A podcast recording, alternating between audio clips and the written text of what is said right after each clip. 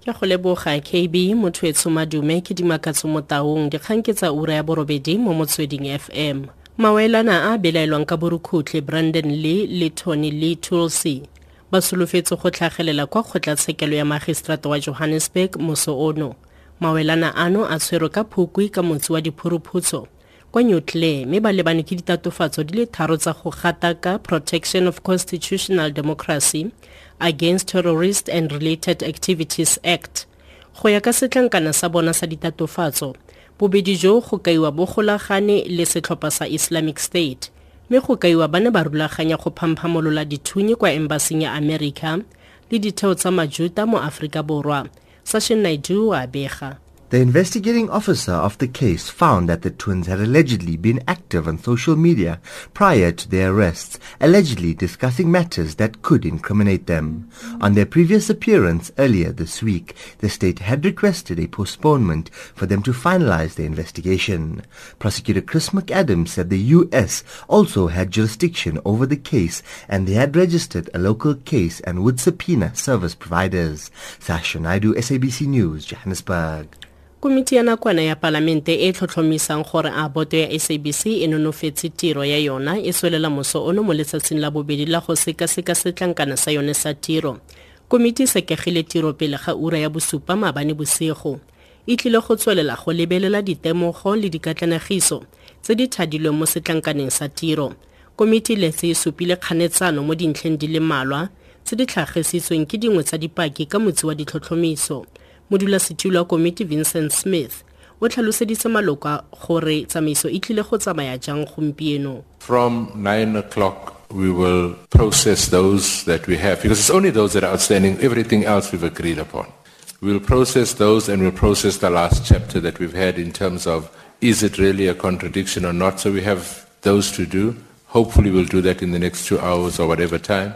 Once we've dealt with that, we then get into the observations, because if we agree on the observations, it's not difficult to reach the recommendations. So we'll do observations, conclude observations, do recommendations, conclude recommendations.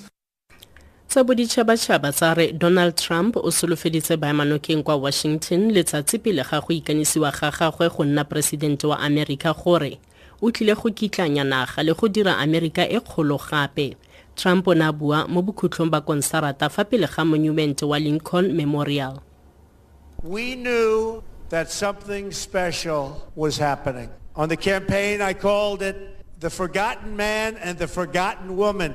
Well, you're not forgotten anymore. That I can tell you. Not forgotten anymore. ga ba gare motlatsaporesidente cyril ramaphosa a re o solofela gore go tsena mo maemong a boporesidente ga ga donald trump go tla godisa kgwebisano magareng ga aforika borwa le amerika.